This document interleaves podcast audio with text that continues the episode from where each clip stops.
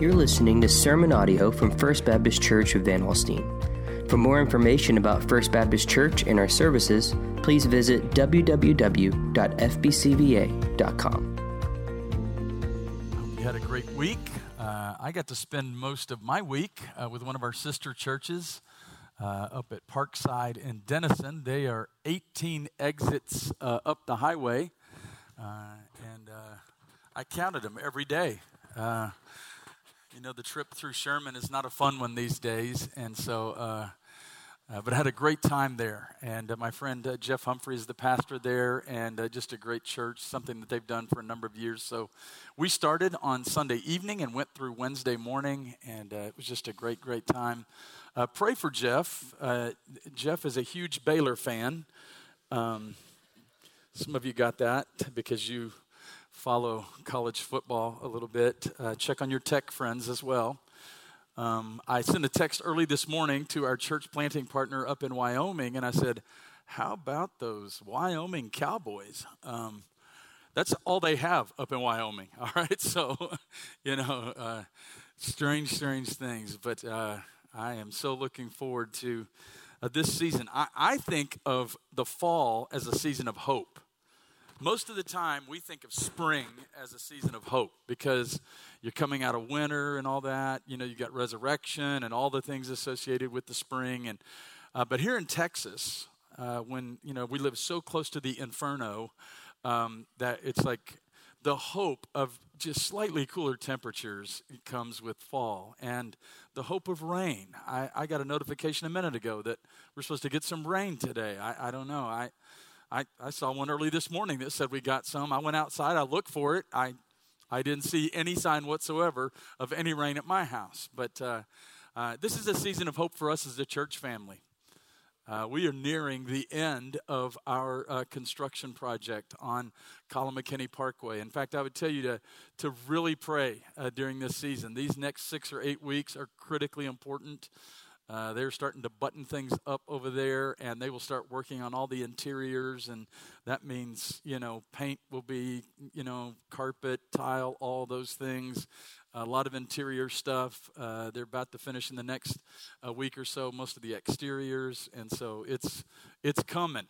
Um, we've uh, don't quite have a front door just yet, but that's only because uh, our superintendent doesn't want to see the glass get broken with all these people coming and going. So uh, things are coming together, and your giving is critically important uh, in this time as well. I know that some of you have given sacrificially for many years. Some of you are a little newer, and you've only recently jumped in, but uh, uh but your giving, our giving uh, during this season is critically uh, important, and so be in prayer for those things. Well, we're going to be in John chapter 7 this morning in our continuing study through John's Gospel. Uh, we've already noticed how uh, things have shifted a bit as we've made our way to this point in, in John's writing, um, where we saw some, some, some wide acceptance and an embracing of, uh, of the Lord Jesus. Uh, now we're starting to see more and more division. Uh, more and more people looking at Jesus uh, with eyes of skepticism and doubt and uh, even contention and, those kinds of things. And, and I think we're going to see that even some more here in the final verses of, of chapter 7. Billions of dollars are spent every year to create perceived needs in people's lives. It's, there's an entire multi billion dollar industry that is responsible for this. It's called the advertising industry, right? Maybe some of you work in that field. Advertisers know that they must convince us that we need something before we'll be ready to buy what they're selling, which promises to meet the need that they just created in our minds. It's what some people would call a pernicious loop. So they, they, they, they present this need convince you that you need this thing that they're selling with the promise that it will meet that need. Uh, and then when you buy that thing and it doesn't necessarily meet your need, then you think, I need something else. And so, you ever seen an advertisement and thought to yourself, now I'm a gadget person. I'll be scrolling around sometimes and I'll see something and I'll think, that, that is cool. That would really make my life better. Like, I need this in my life, right? I can convince myself of that. And so naturally, the advertiser's done their job, you know? Um, that's the interesting thing about human need. Sometimes we are deeply aware uh, of, of, of, or unaware rather, of, of real needs in our lives, while we are keenly aware of false needs or created needs. And so there's like this disconnect between felt needs and actual needs. Uh, our, our bodies do the same thing. You, you ever reached a place where you were so tired, but, but you thought what you needed was food? Like, I need food to energize me, or I need another cup of coffee, or I need something. I, I gotta have something to. And then what you discovered was it wasn't food that you needed, it was actually sleep that you needed, like a good night's rest. Your body can kind of fake you out in that way. Well, the same thing happens many times uh, with our souls. Our souls have needs uh, just as surely as our bodies do. And in much the same way that it happens with our bodies, our souls will often mistake one need for another. Our soul's greatest need is for God. We were made for Him and for His glory. Now, as, as Augustine of Hippo said uh, in his Confessions, you have made us for yourself, and our hearts are restless until they find their rest in you. Listen to that again. You have made us for yourself, and our hearts are restless until they find their rest in you. And so, with that, let's look at uh, verses 37 through 52. We'll look at these last few verses in John chapter 7 this morning. And it says, On the last day of the feast, the great day, Jesus stood up and cried out, If anyone thirsts, let him come to me and drink. Whoever believes in me, as the scripture has said, out of his heart will flow rivers of living water. Now, this he said about the Spirit, whom those who believed in him were to receive, for as yet the Spirit had not been given, because Jesus was not yet glorified. When they heard these things, some of the people said, This really is the prophet. Others said, This is the Christ or the Messiah. But some said, Is the Christ to come from Galilee? Has not the scripture said that the Christ comes from the offspring of David and comes from Bethlehem, the village where David was? So there was a division among the people over him. Some of them wanted to arrest him, but no one laid hands on him. The officers then came to the chief priests and the Pharisees, who said to them, Why did you not bring him? The officers answered, No one ever spoke like this man. The Pharisees answered them, Have you also been deceived? Have any of the authorities or the Pharisees believed in him? But this crowd that does not know the law is accursed. Nicodemus, remember Nicodemus from John chapter 3?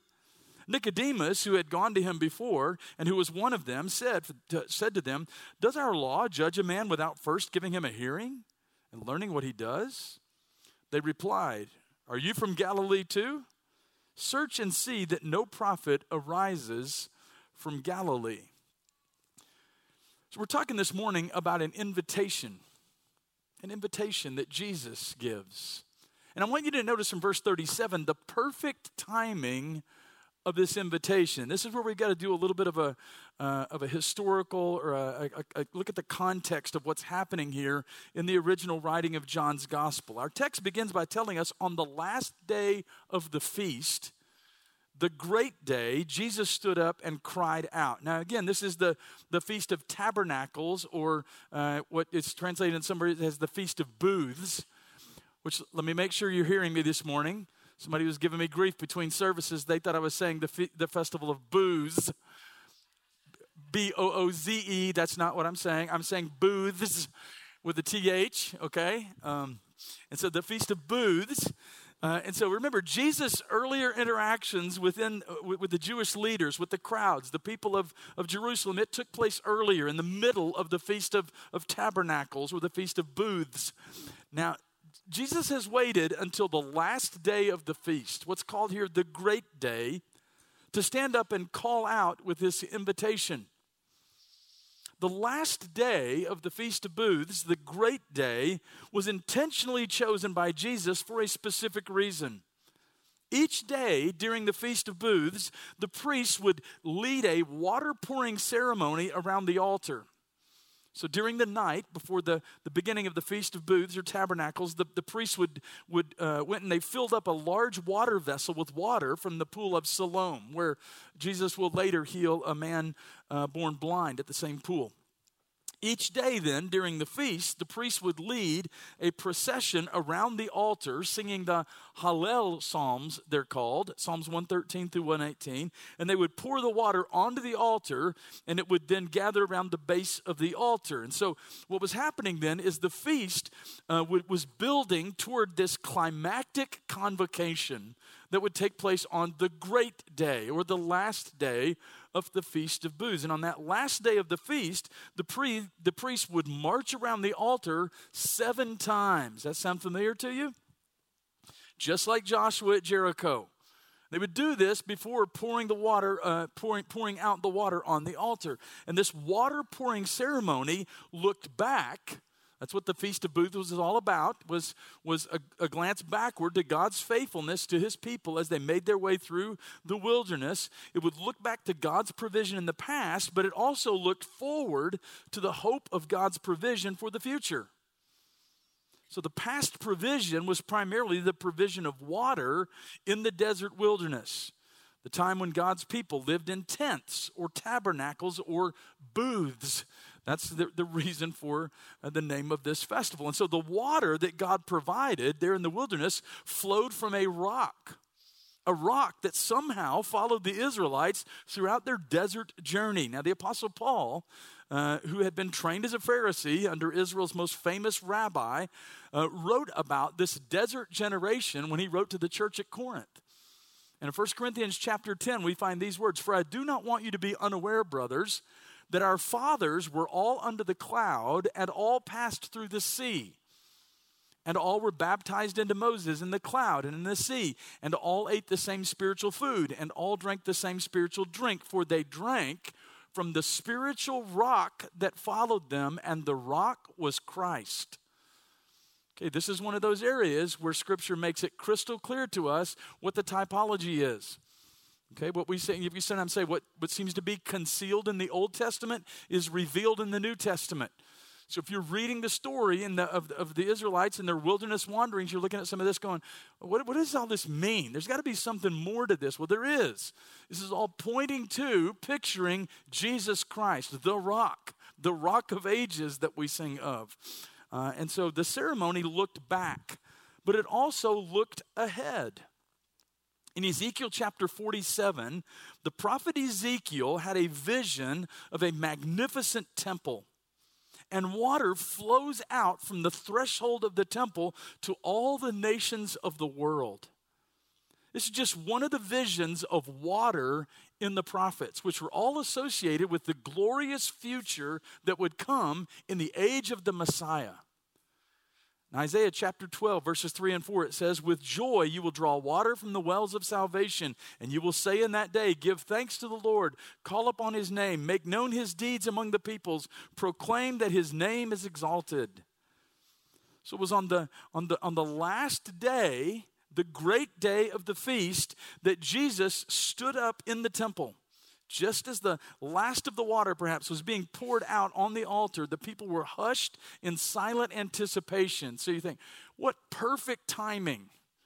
In the midst of this ceremonial pouring out of water and everything, that Jesus now stands up in the midst of them and says, Come, those who are thirsty, come, come to me and drink. Come.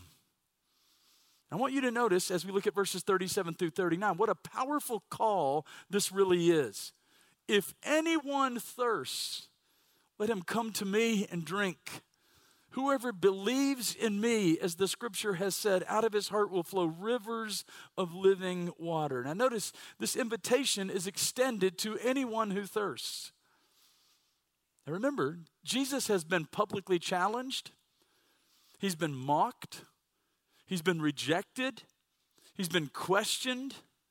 Even people who have made, started to believe have been intimidated into silence. But now Jesus loudly proclaims his invitation to everyone in the temple priests, Levites, Pharisees, people of Jerusalem, visiting crowds from far away. Everyone, if anyone thirsts, let him come to me and drink. What, what a powerful call. What an invitation. And he extends this same invitation today. This is not a, a history lesson. The question rings out today, right here Do you thirst? Do you thirst? Do you know your need? Most of you know that I'm, I'm a type 1 diabetic. I was diagnosed at the age of 30, 27 some years ago. one of the first indications that something wasn't right is that I was thirsty really, really thirsty. We'd go out to eat before our meal even came. I would want I'd drink three or four glasses of water or tea or whatever. I was just I was at a thirst that you can't even describe. And even as I began to realize this probably isn't normal, this isn't right, I was just kind of living in denial for a period. Like, surely there's not something more significant going on here. But I just knew I was so thirsty, and I had a thirst that just seemed like it couldn't be quenched. There's a lot of people living like that today. It's not a physical thirst for physical water, it's a thirst for something more. There's a longing deep inside their soul that can't be quenched. And that's the picture that we're seeing here. Do you thirst? Do you know your need? Thirsty people come to the offer of water. Those who see their need come to the call of Jesus. What does it mean to be thirsty? It's to know and to feel your lack, your insufficiency, your need for something that you can never provide for yourself. In the Sermon on the Mount, Jesus said, Blessed are those who hunger and thirst for righteousness, for they shall be satisfied. Jesus is offering an ultimate satisfaction here. He offers real drink to those who truly thirst. And the real drink that Jesus offers is not some new energy drink that promises to replace your electrolytes and all those things. No, the real drink that Jesus offers is Himself. Himself. Come to me and drink. What does it mean to come to Jesus and drink? Well, it means to believe in Him. It ties in with John's purpose in writing this gospel. I write these things that you may what? Believe that Jesus is the Christ, the Son of the living God. Which is what he says himself. If anyone believes in me, and this message is the same as the message Jesus gave months earlier to a crowd in Galilee in John chapter 6. Remember when he said, I am the bread of life? Whoever comes to me shall not hunger, and whoever believes in me shall never thirst. We're talking about a thirsty soul today. And then I want you to notice that this invitation comes with a promise. Comes with a promise.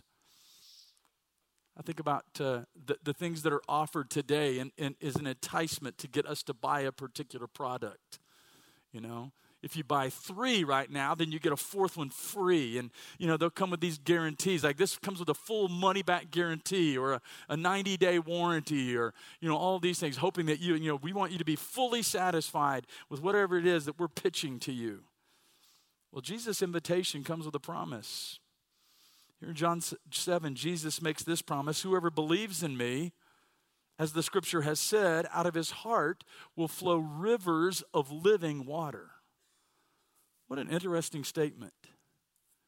So, John then explains his promise by saying, Now, this he said about the Spirit, whom those who believed in him were to receive.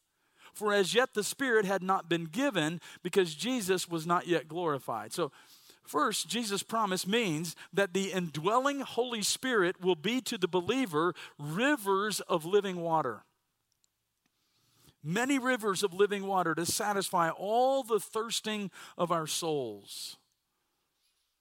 So that begs some questions. Are you, are you carrying maybe this morning the burden of guilt and you're thirsting for forgiveness? Well, the Holy Spirit applies the redemption purchased by Jesus Christ to our hearts, reassures us that we have full and complete forgiveness. Maybe you're here this morning and you're you feeling lonely, and so you're thirsting for love and for belonging. And so the Holy Spirit unites us to Christ as the spirit of adoption and reassures, uh, reassures us of God's love for us uh, as our Heavenly Father. Maybe you're here today and you're feeling pain. Maybe you're feeling overwhelmed. The Holy Spirit strengthens and empowers us with courage and boldness in the Spirit. Maybe you're here today and you feel anxious. The Holy Spirit leads us in prayer as we cast all of our anxieties on Him and then gives us the gift of peace that surpasses all understanding, Scripture says. Maybe you're longing for truth and, and, and you're feeling the thirst of, of your ignorance or of uncertainty. The Holy Spirit comes as the Spirit of truth to teach us all truth. Maybe you're longing today for our heavenly home and you feel the thirst of living in a fallen, sin scarred world. The Holy Spirit is the down payment of our eternal inheritance and reassures us of our future, even as He helps us continue to long for it. As I said earlier, sometimes we must misunderstand these longings, these needs of our soul. And so we'll think that what we need is we need more money. Then I won't be anxious. I won't be fearful or, or whatever. We think we need more possessions, more, more earthly pleasures. We think we need more distractions or more entertainments. And, and so we'll look for uh, to, to satisfy, to quench this thirst in us in all different areas. And we see it all around us. Some people turn to substance abuse. Some people turn to, to, to, workaholism. And there's so many different ways that people try to, to, to quench the thirst that they are experiencing. But these deep soul thirsts indicate a longing for something that only God can give us. The Holy Spirit comes to satisfy those thirsts in Christ. Christ, who is our rock and our living water. But this is not an individualistic experience. Jesus says, out of his heart will flow rivers of living water. The living water flows out from the heart of the believer to those around us. And if we take the imagery of Ezekiel's temple vision and combine it with Jesus' words here and Peter and Paul's later teachings that we are living stones in God's temple, then we get this beautiful, this compelling picture of how the grace of salvation flows. God saves us and unites us to Christ. He is the chief cornerstone of the living temple of God, and we are stones being built into that temple.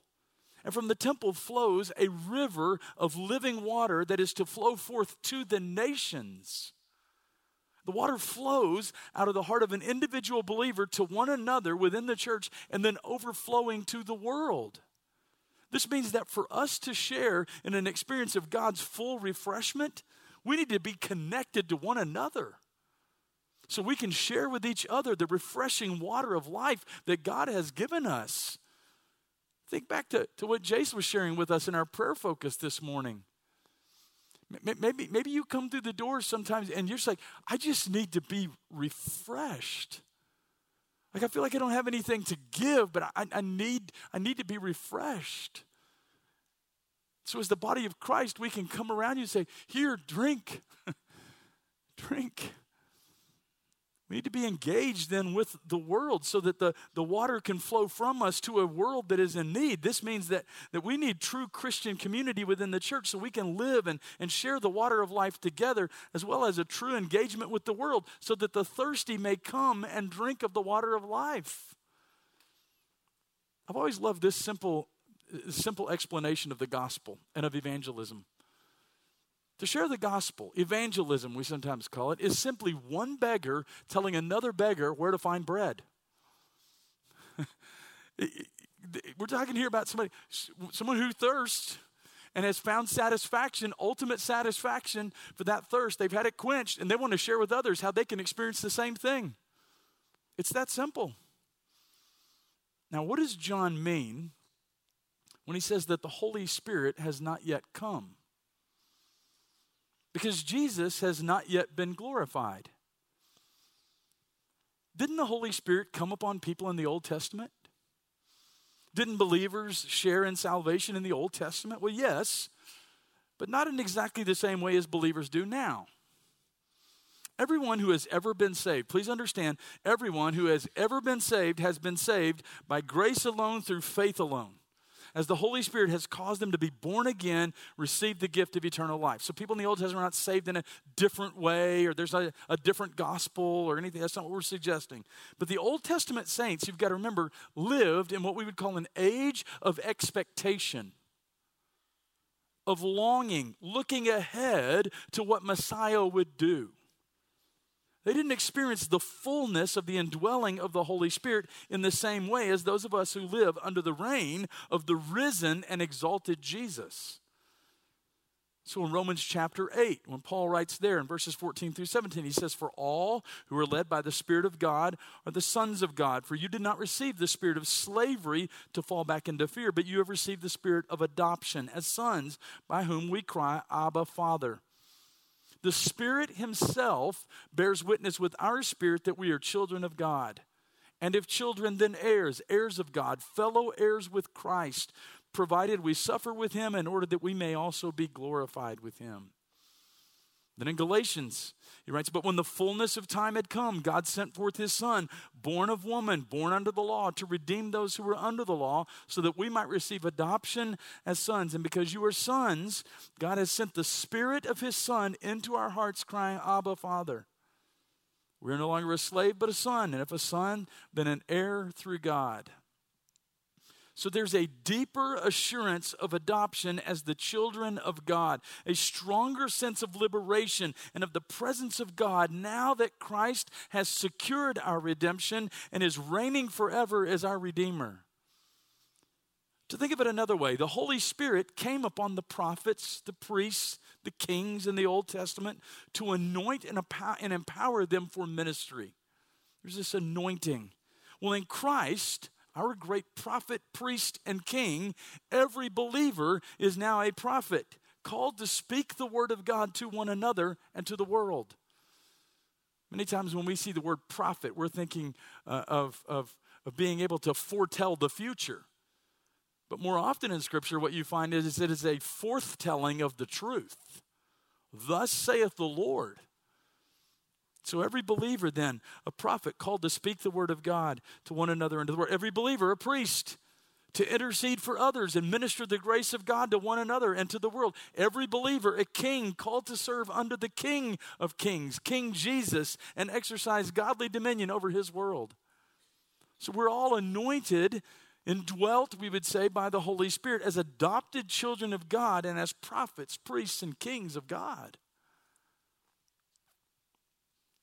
So, if there's an invitation and a promise, what is the response? I suppose over the last 30 some years of ministry, I've, I've extended hundreds of, of invitations in one form or another. It's an invitation to, to receive the Word of God with joy, with humility, looking into the mirror of God's Word, as James says, and not forgetting what kind of person you are how much the Word of God can mold and shape us. So you, you determine, I'm not going to just be a hearer of the Word today, I'm going to be a doer. I'm going to do something with this message. That, that, that's the invitation in many ways. Sometimes the invitation is, is more directed in a way. And I can tell you that over the years, there have been a variety of responses. I've been in settings where there were dozens and dozens of people across the front as we extended what many would call an, altar call. I've seen other times where there was not a, a, visible response, but I found out later that there, there was actually a response to the invitation. It was very powerful. So, what does that look like? How did the people respond to this powerful invitation and, and, and this wonderful promise that Jesus extended? Did they flock to Jesus' feet and did they cry out to him, Lord, we are thirsty, give us the water of life? No, not quite. The response was very mixed, much like I suspect it will be today. It was very mixed. You'll notice in verses 40 and 41, there was a response of wonder and, and joy. When they heard these words, some of the people said, This really is the prophet. Others said, This is the Christ. Some people were convinced that Jesus was the prophet who was to come into the world. Now, in Deuteronomy chapter 18, God told Moses, I will raise up for them a prophet like you from among their brothers. and I will put my words in his mouth, and he shall speak to them all that I command him. So think about this in this cultural context. For almost 1,500 years, God's people had longed for this prophet to arise. Now they thought he finally had in Jesus, at least some of them. Others were now convinced that he was the Christ, he was the Messiah, the long awaited, anointed one, the great and glorious king over God's people who would bring them salvation. Of course, they were both right. Probably not in the way that they thought. And still, these responses do seem to indicate some level of true faith and joy and an increasing understanding of who Jesus really was, who he is. But then with that was mixed confusion. If you look at verses 41 through 43, it says, uh, Others were confused and asked, Is this is the Christ to come from Galilee? They're like, Wait, wait, wait, wait, not so fast. Has not the scripture said that the Christ comes from the offspring of David and comes from Bethlehem, the village where David was? Remember, that was some of the same thinking in last week's message. So there was a division among the people over him. And these, these people knew enough scripture to know that Micah had said that Messiah would come from Bethlehem. They thought Jesus had come from Galilee, and so they were confused. This confusion led to division and ultimately to, to hostility. And it's, it's, it's not unlike our day. There's a lot of confusion today still over Jesus. Some people would try to convince you that Jesus, yes, he was a great teacher. They would even suggest to you that he was a prophet, but they would not, they would not believe, along with us, that he is the Son of God, God in human form. A lot of confusion about Jesus. Then I want you to notice there was also a response of hostility. So some of them in verse 44 wanted to arrest him, but no one laid hands on him. So, but even among those who were seeking to arrest and destroy Jesus, division arose over this remarkable man. If you look at verses 45 through 52 again, it says, The officers then came to the chief priests and the Pharisees, who said to them, Why did you not bring him? The officers answered, He's different. No one ever spoke like this man. The Pharisees answered them, Have you now been deceived? Have any of the authorities or the Pharisees believed in him? Do you see us, the religious elites, falling for this stuff? That's what they were saying. But this crowd that does not know the law is accursed. So Nicodemus, who had gone to him before and was one of them, said to them, Does our law judge a man without first giving him a hearing and learning what he does? And they replied, are you from Galilee too? Search and see that no prophet arises from Galilee. So the officers, you got to remember, were, were Levites. They were of the tribe of Levi. They were charged with guarding the temple. They were supposed to remove false teachers to protect the people from being led astray. But they had never heard anyone speak like this man, like Jesus. No one had ever spoken with such majesty and beauty and clarity and authority. And the Pharisees will have none of it. Have you also been deceived, they say? What's wrong with you, Levites? Instead of removing this false teacher, you've been taken in by him, you fools. None of us leaders believe, only the cursed, lawless crowd. And here we see how corrupt spiritual leaders, these were the religious leaders of Jesus' day, can become so arrogant and so cold hearted that they do not only despise the Gentiles whose worship space, remember, they had filled with animals and money changers, but they also despise their own Jewish brothers, accusing them of being a bunch of, uh, of, of, of fools. And then finally, Nicodemus himself a member of the Sanhedrin, known as the teacher of Israel, reminds the leadership of the very law that they claim to know so well. He's like, hang on just a minute. Does our law judge a man without a hearing? This is too much for them. They now, in their, in their minds, have a traitor within their very midst. So they lash out to Nicodemus essentially, Are you from Galilee too? Search and see that no prophet arises from Galilee. So now, these religious leaders, their prejudice and their ignorance has come into full view. The prophet Jonah came from Galilee, remember? Not far from Nazareth. The truth is that the scriptures don't say where most prophets come from. They are so angry, so full of hatred, that this has blinded them to their own scriptures.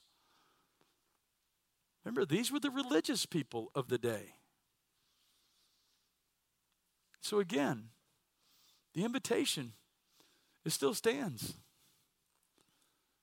It still stands. It's as powerful an invitation today as it was then. It comes with the same promise as it did then. So, again, the question is are you thirsty? Are you thirsty? And will you come to Jesus to quench that thirst? Maybe you could pretty quickly say, Yeah, I think there's, there, there's a, a deep sense of longing within me. I, would say I'm searching for something to bring ultimate satisfaction. I'm, I'm searching for more. I'm searching for, I, but I can't seem to find the satisfaction that, that, that, I, that, that the long, to satisfy the longing that's deep within me. You look at the world around you, you think, if I just had more of this, or I had more of that, or I had more freedom here, or I had more margin here in my finances, or I had this, or I, better. I, you look around think, if, if I just had I'm always reminded of, of Tom Brady a number of years ago. After he'd won Super Bowls and at the time was married to a supermodel and all these things. And what did he say? There's got to be more. There's got to be more. What was he saying? I'm not finding ultimate satisfaction in all this stuff. And yet, by the world standards, anybody would say, What more could you possibly want, man? You probably have one of the most magnificent homes that money can buy all the cars you could possibly desire, all the stuff. You go back to Ecclesiastes, it's all vaporous. It's all vaporous. It doesn't ultimately satisfy. So here we see from joy and wonder to confusion and chaos to division and outright hostility. People respond to Jesus in different ways. And what about you? There's a pretty good chance, living here in the good old United States of America, particularly in the Bible Belt, that you've heard a similar invitation before. Maybe it was when you were a kid in vacation Bible school. You heard an invitation to admit that you're a sinner, believe that God, God sent his son Jesus to die for your sins. If you confess your sins and turn in faith to Jesus Christ, you, will find hope and healing and forgiveness, satisfaction. Maybe in recent years, you've been wrestling with some of these things, the real meaning of life, and, and why does it seem that there's just something within me that just can't be satisfied? Are you thirsty? Do you understand your real need? Do you know that this prophet from Galilee is the Christ? He is the Son of God? Do you hear his call? Do you know that his words are always true? Are you thirsty? And will you come to Him for ultimate satisfaction? If we could, for just a moment together, bow our heads.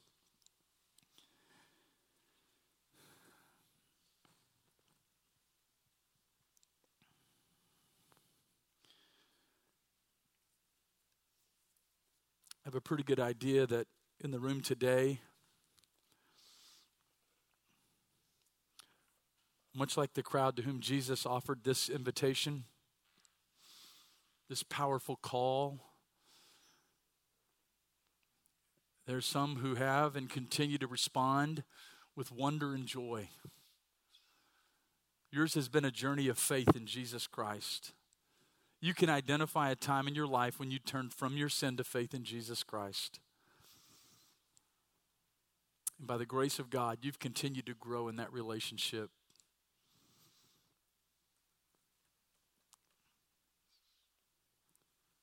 There may be others here today who would fall into the crowd of confusion. Maybe you've been considering the claims of Christ.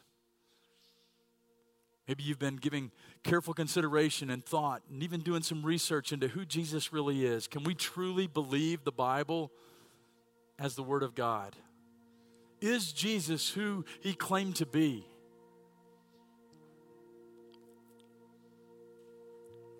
Maybe you're someone here today who has responded up to this point in your life with a measure of hostility.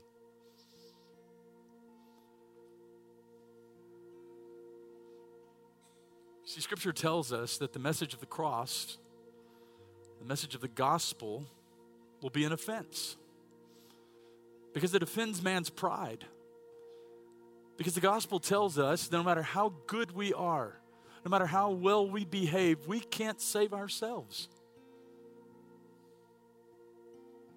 So, to embrace the gospel is to turn from your own self righteousness, your own goodness, and fall completely and totally on the righteousness of Jesus Christ, the one who died in our place. The great exchange of the gospel is described in Scripture this way He who knew no sin, who had never sinned, became sin for us that we might become the righteousness of God in Him. So if you're here today and you're uncertain about your relationship with God, you're thirsting. Just can't find satisfaction in the things that you've tried. Would you come to Jesus today in faith? We have folks who would love to share with you from the Word of God what it means to, uh, to be reconciled to God through faith in Jesus Christ. If you're someone who's uh, confused, maybe you have questions, we want to be here to help answer questions. We have leaders who would love to sit down with you over a cup of coffee and just talk about the, the claims of Christ, about Scripture, the gospel. If you're one who has, up to this point, responded in hostility, will you consider the claims of Christ? The truth of Scripture? Father, we thank you for your word today. We thank you that your word is a story of transformation. That you are redeeming, reconciling, restoring all things.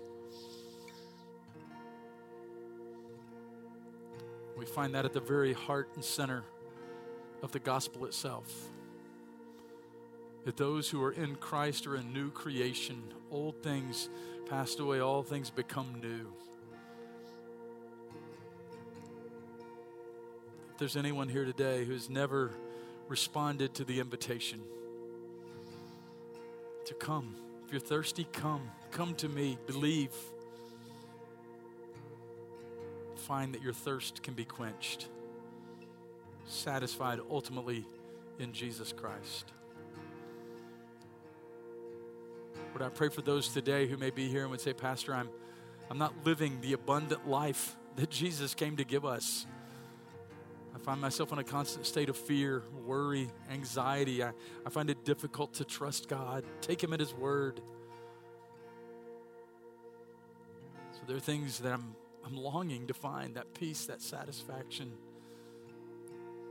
Help us, Lord, to cling to you. Cast all of our cares, our worries, our anxieties upon you because you care for us. Lord, do a work in our lives, in our hearts, that we know only you can do. We thank you. In Jesus' name we pray. Amen. Thank you for listening to this message from First Baptist Church of Van Alstyne. For more information about our church, visit www.fbcva.com.